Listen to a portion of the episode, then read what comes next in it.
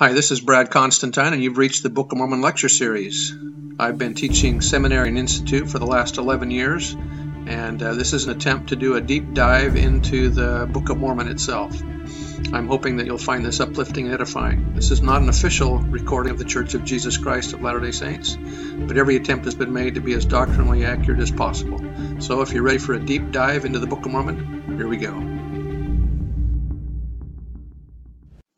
Hi, and welcome back to your favorite Book of Mormon podcast. Today's uh, discussion is going to be on Alma chapter 17. So, this is backing up a few years, about 14 years, to the missionary stories of the sons of Mosiah. Um, again, this complexity in the Book of Mormon just is evidence that Joseph Smith could not have done this on his own, that uh, he had to have inspiration from God to be able to do all of this. So, this is uh, tricky stuff. All right, verse 1. Now it came to pass that as Alma was journeying from the land of Gideon southward, away to the land of Manti, behold, to his astonishment, he met with the sons of Mosiah, journeying towards the land of Zarahemla. Now these sons of Mosiah were with Alma at the time the angel first appeared unto him. Therefore Alma did rejoice exceedingly to see his brethren. And what added more to his joy, they were still his brethren in the Lord. Yea, and they had waxed strong in the knowledge of the truth, for they were men of a sound understanding, and they had searched the Scriptures diligently that they might know the Word of God. Howard W. Hunter said, To understand requires more than casual reading or perusal. There must be concentrated study. Not only should we each study each day, but there should be a regular time set aside when we can concentrate without interference. The important thing is to allow nothing else to ever interfere with our study. There are some who read to a schedule of a number of pages or a set number of chapters each day a week, it is better to have a set amount of time to give scriptural study each day than to have a set amount of chapters to read. Sometimes we find that the study of a single verse uh, will occupy the whole time. Joseph Smith said, Search the scriptures, search the revelations which we publish, and ask your heavenly Father in the name of his Son Jesus Christ to manifest the truth unto you. And if you do it with an eye single to his glory, nothing doubting, he will answer you by the power of his Holy Spirit. You will then know for yourselves and not for another. You will not then be dependent on man for the knowledge of God, nor will there be any room for speculation. No, for when men receive their instruction from him that made them, they know how he will save and learn what portion of them belongs to you. President Monson said, May I suggest a formula that will ensure your success? Search the scriptures with diligence. Your confidence will be directly related to your knowledge of God's Word. Oh, I am sure that you have heard of some missionaries who were lazy, less than effective, and anxious for their missions to conclude. A careful examination of such instances will reveal that the actual culprit is not laziness nor disinterest, but is the foe known as fear. Our Father chastised such, with some I am not well pleased, for they will not open their mouths, but they hide the talent which I have given unto them, because of the fear of man. President Benson again said we should make daily study of the scriptures a lifetime pursuit. The most important thing you can do is to immerse yourselves in the scriptures. Search them diligently, learn the doctrine, master the principles. You must see that. Searching the scriptures is not a burden laid upon us by the Lord, but a marvelous blessing and opportunity. Verse 3 But this is not all. They had given themselves to much prayer and fasting. Their pleadings were earnest, their requests to, to, God were sincere. They demonstrated this through fasting. Fasting is a principle of power. As one fasts and as the body grows weaker, one becomes ever more aware of the need for physical and spiritual sustenance for those things which both strengthen the body and enliven the soul. Fasting leads to a consciousness of victory over self, victory over the flesh, victory over the appetites, and thus to that quiet confidence which we know as spirituality. That was by President. Uh, or that was by uh, in the doctrinal commentary of the New Testament of the Book of Mormon. Uh, President Kimball said, "Failing to fast is a sin." In the 80, in the 58th chapter of Isaiah, rich promises are made by the Lord to those who fast and assist the needy: freedom from frustrations, freedom from thraldom, and the blessing of peace are promised. Inspiration and spiritual guidance will come with righteousness and, and closeness to our Heavenly Father. To omit to do this righteous act of fasting would deprive us of these blessings, and that was from Miracle of Forgiveness. David M. McKay said all the principles associated with fasting seem to point to the fact that it produces one, physical benefits, two, intellectual activity, and three, spiritual strength. The greatest of all benefits, the spiritual strength derived by the sub- subjection of physical appetite to the will of the individual. He who reigns within himself and rules passions, desires, and fears is more than a king. It was with the thought in mind of gaining spiritual strength that James, the, the psychologist, made this suggestion to do each day something which you do not like to do. If there were no other virtue in fasting but gaining strength of character, that alone would be sufficient justification for its universal acceptance. Continuing verse 3 Therefore they had the spirit of prophecy. How we work in the church, the spirit of prophecy is the testimony of Jesus, and the spirit of revelation. And when they taught, they taught with power and authority of God. And they had been teaching the word of God for the space of fourteen years among the Lamanites, having had much success in bringing many to the knowledge of the truth, yea, by the power of their words, many were brought before the altar of God to call on his name and confess their sins before him. Now these are the circumstances which attended them in their synagogues, for they had many afflictions. For they did suffer much, both, both in body and in mind, such as hunger, thirst, and fatigue, and also much labor in the spirit. Now these were their journeyings, having taken leave of their father Mosiah in the first year of the judges, so now we're going backwards in time, having refused the kingdom which their father was desirous to confer upon them, and also this was the minds of the people. Nevertheless, they departed out of the land of Zarahemla and took their swords and their spears and their bows and their arrows and their slings, and this they did that they might provide food for themselves while in the wilderness. The weapons they carried were for food, not for, for defense or offense.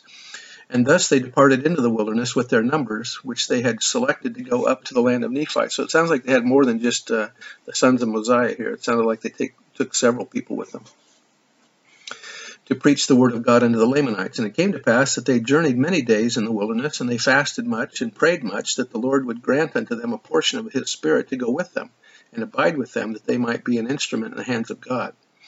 At the conference in which he was sustained as the 10th president of the church, President Joseph Fielding Smith said, I desire to say that no man of himself can lead this church. It is the church of the Lord Jesus Christ. He is at the head. The church bears his name, has his priesthood, administers his gospel, preaches his doctrine, and does his work. He chooses men and calls them to be instruments in his hands to accomplish his purposes, and he guides and directs them in their labors. But men are only instruments in the Lord's hands, and the honor and glory for all that his servants accomplish is and should be ascribed unto him forever. If this were the work of a man, it would fail. But if but it is the work of the Lord, and he does not fail. And we have the assurance that if we keep the commandments and are valiant in the testimony of Jesus and are true to every trust, the Lord will guide and direct us and his church in the paths of righteousness for the accomplishment of all his purposes. And then continuing verse 9, to bring, if it were possible, their brethren the Lamanites to the knowledge of the truth so they're, they're fasting here for a specific purpose too, to the knowledge of the, of the baseness of the traditions of their fathers, which were not correct. It may be that more people have rejected the restored gospel, or having accepted it, have, substan- have subsequently refused the counsel of living prophets because of the effects of false traditions than for any other reason. Verse 10 And it came to pass that the Lord did visit them with his Spirit, and said unto them, Be comforted. And they were comforted. When the Spirit of the Lord is, the spirit of peace, comfort, and assurance is found. This heaven sent spirit brings with it a sense of confidence. It lifts and encourages. The spirit of the Lord is wholly in- incompatible with such spirits as despondency or despair. That was by Millet McConkie. Verse 11 And the Lord said unto them also, Go forth among the Lamanites, thy brethren, and establish my word, yet ye shall be patient in long suffering. To be long suffering is to have patience to allow events to develop at their own pace. And that's by Brant Gardner. Uh, continuing verse 11, in afflictions, that ye may show forth good examples unto them in me, and I will make an instrument of thee in my hands unto the salvation of many souls. And it came to pass that the hearts of the sons of Mosiah, and also those who were with them, took courage to go forth unto the Lamanites to declare unto them the word of God. And it came to pass that uh, when they had arrived in the borders of the land of the Lamanites, they separated themselves and departed one from another, trusting in the Lord that they should meet again at the close of their harvest, for they supposed that great was the work which they had undertaken. And assuredly it was great, for they had undertaken to preach the word of God to a wild and a hardened and a ferocious people, a people who delighted in murdering the Nephites and robbing them and plundering them. And their hearts were set upon riches, or upon gold and silver and precious stones, yet they sought to obtain these things by murdering and plundering, that they might not labor for them with their own hands. Thus they were a very indolent people, many of whom did worship idols, and the curse of God had fallen upon them because of the traditions of their fathers. Notwithstanding, the promises of the Lord were extended unto them on the conditions of repentance. Therefore, this was the cause for which the sons of Mosiah had undertaken the work, that perhaps they might bring them unto repentance, that perhaps they might bring them to know of the plan of redemption. Therefore they separated themselves one from another, and went forth among them, every man alone, according to the word and power of God which was given unto him. Now Ammon, being the chief among them, or rather he did administer unto them, and he departed from them, and after having blessed them according to their several stations, or set, setting them apart, having imparted the word of God unto them, or administered unto them before his departure. And thus they took their several journeys throughout the land. And Ammon went to the land of Ishmael. Now, the land of Ishmael is a hereditary holding of the Ishmaelite clan.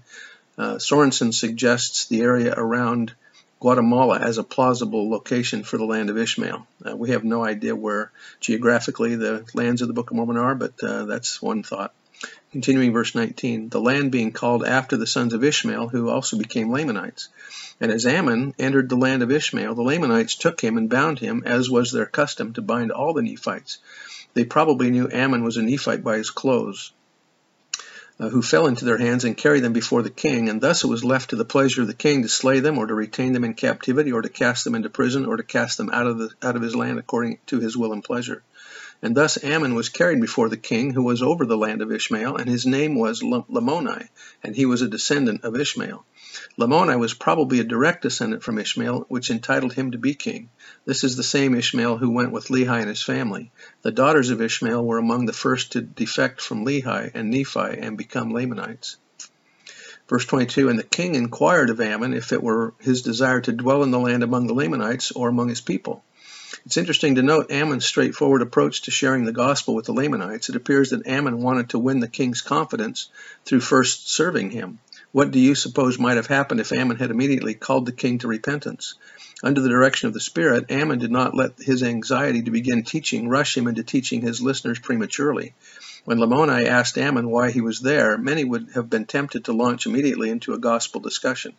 Ammon wisely waited for the right time to teach. Note his reaction to what appeared to be total disaster. He was overjoyed at this opportunity to show these people how a true Christian lives, even at a time of crisis. Talk about waiting for the right teaching moment. Uh, and that was out of the Book of Mormon Student Manual. Verse 23 And Ammon said unto him, Yea, I desire to dwell among this people for a time, yea, and perhaps until the day I die. And it came to pass that King Lamoni was much pleased with Ammon, and caused that his bands should be loosed, and he would that Ammon should take one of his daughters to wife. Now, um, I'm going to read you something here from Brother Nibley. Um, I'm not going to tell you if I agree or disagree with it, but I'm going to read it as it is. Uh, there are two ways to look at the offer given to Ammon. The first is that the king Lamoni was so impressed with him and his commitment to dwell among the Lamanites that he wanted to honor him with the marriage of his daughter.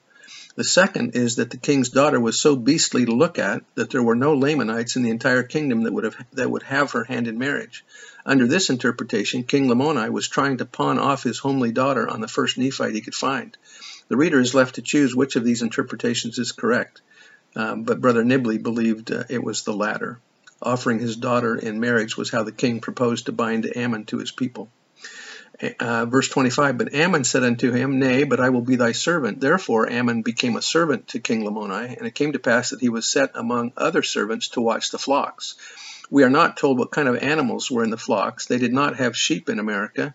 The animals had to be uh, fast enough to easily run away and would not uh, have stayed together in a group like sheep would. So these are probably not sheep, even though it mentions that word, or it says flocks, which we jump to the conclusion that it maybe it's sheep uh, watched the flocks of Lamoni according to the custom of the Lamanites. 26. And after he had been in the servants of the king three days, and as he was with the Lamanitish servants, going forth with their flocks to the place of water, which was called the water of Sebus, and all the Lamanites drive their flocks hither that they may have water.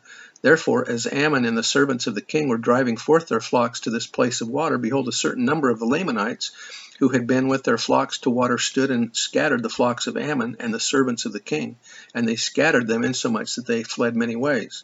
Now the servants of the king began to murmur, saying, Now the king will slay us. Since the servants were derelict in their duties, the king had to do something to set a proper example. I'm not sure killing them is the answer, but uh, that's what he that's what I guess he chose to do. Continuing verse 28, as he was our brethren, as he has our brethren, because their flocks were scattered by the wickedness of these men. And they began to weep exceedingly, saying, Behold, our flocks are scattered already. So they just kind of lay down and, and start crying because uh, this has happened. I'm sure this isn't the first time. Hugh Nibley said, After the flocks of the king scattered and fled many ways, the servants lamented that, that as a matter of course, now the king will slay us as he has our brethren. And they began to weep. What insanity is this? The king kills his own servants for losing a contest that has been acted out before. In fact, it was the practice of these Lamanites to stand by the waters of Sebus and scatter the flocks of the people, keeping what they could for themselves, it being a practice of plunder among them. So it was no secret to anyone. This was not an ambush, but something to be expected. But the king's own flocks, didn't he have enough men to protect them if this happened regularly? Well, for one thing, the Lamanites played the game for sport. It was more than meat that they were after, for they delighted in the destruction of their brethren, and for this cause they stood to scatter the flocks of the king. The fun of it was their main interest, but Ammon spoiled the fun when he stood forth and began to cast stones at them with his sling. They were outraged. Verse 29 Now they wept because of the fear of being slain. Now when Ammon saw this, his heart was swollen within him with joy. For, said he, I will show forth my power unto these my fellow servants, or the power which is in me, in restoring these flocks unto the king, that I may win the hearts of these my fellow servants, that I may lead them to believe in my words. And now these were the thoughts of Ammon when he saw the afflictions of those whom he termed to be his brethren. And it came to pass that he flattered them by his word, saying, My, breth- my brethren, be of good cheer. Robert D. Hale said, What did Ammon say? Be of good cheer. Now we may read this as a story about some shepherd trying to round up some missing sheep, but the message is much more powerful and significant than that. Ammon not only led the force to recapture the sheep, he drove away the evil men who caused the problems, and his heroic efforts persuaded the king to follow him and to follow the Savior. Ammon teaches us that no matter our circumstances, we can be an example to others. We can lift them, we can inspire them to seek righteousness, and we can bear testimony to all of the power of Christ. Continuing verse 31, and let us go in search of the flocks, and we will gather them together and bring them back unto the place of water, and thus we will preserve the flocks unto the king, and he will not slay us. So he's giving them a pep talk here, encouraging them to go forward. 32 And it came to pass that they went in and in search of the flocks, and they did follow Ammon, and they rushed forth with much swiftness, and did head the flocks of the king, and did gather them together again to the place of water. And those men again stood to scatter their flocks. But Ammon said unto his brethren, Encircle the flocks round about, that they flee not, and I go and contend with these men, who do scatter our flocks. Now remember that Ammon was promised by his father Mosiah that he would not be killed uh, as he went among the Lamanites. So I think he has a lot of courage here to know that he's not going to be slain. Verse 34 Therefore they did as Ammon commanded them, and he went forth and stood to contend with those who stood by the waters of Sebus, and they were in number not a few. Therefore they did not fear Ammon, for they supposed that one of their men could slay him, according to their pleasure. For they knew not that the Lord had promised Mosiah, oh, I just said that, didn't I? That he would deliver his sons out of their hands. Neither did they know anything concerning the Lord. Therefore they delighted in the destruction of their brethren, and for this cause they stood to scatter the flocks of the king. But Ammon stood forth and began to cast stones at them with his sling, yea, with mighty power he did sling stones amongst them, and thus he slew a certain number, six altogether, of them, insomuch that they began to be astonished at his power. Nevertheless they were angry because of the slain of their brethren, and they were determined that he should fall. Therefore, seeing that they could not hit him with their stones, they came forth with clubs to slay him. But behold, every man that lifted his club to smite Ammon, he smote off their arms with his sword. For he did withstand their blows by smiting their arms with the edge of his sword, insomuch that they began to be astonished, and began to flee before him. Yea, and they were not few in number, and he caused them to flee by the strength of his arm. Now six of them had fallen by the sling, but he slew none, save it were their leader, with his sword. And he smote off as many of their arms as were lifted against him, and they were not a few. And when he had driven them afar off, he returned, and they watered their flocks and returned them as uh, to the pasture of the king, and then went in unto the king, bearing the arms which had been smitten off by the sword of Ammon, of those who sought to slay him, and they were carried in unto the king for a testimony of the things which they had done. Sounds pretty gruesome, doesn't it, that they would uh, carry in the arms to prove it? This was a common thing, though, uh, anciently during battles and wars and things that, especially those that were paid to fight, they, they would either carry a thumb or a hand or something uh, to show how many they killed because that's that's how they got paid. And so here uh, the servants are just bringing in the arms to prove to the king that uh, that Ammon had done this. Uh, this was pretty normal that they that they would do something like this, so it's not unusual. Um, anyway, uh, I know it sounds gruesome. This is probably one of the favorite stories for uh, for young men, right? I bear testimony that this is translated material and that this is uh, this is true, and I bear this testimony in the name of Jesus Christ. Amen. I look forward to seeing you in the next podcast. Hope you can make it. Um, if you like this, you can share it, and uh, I'll see you next time. Bye.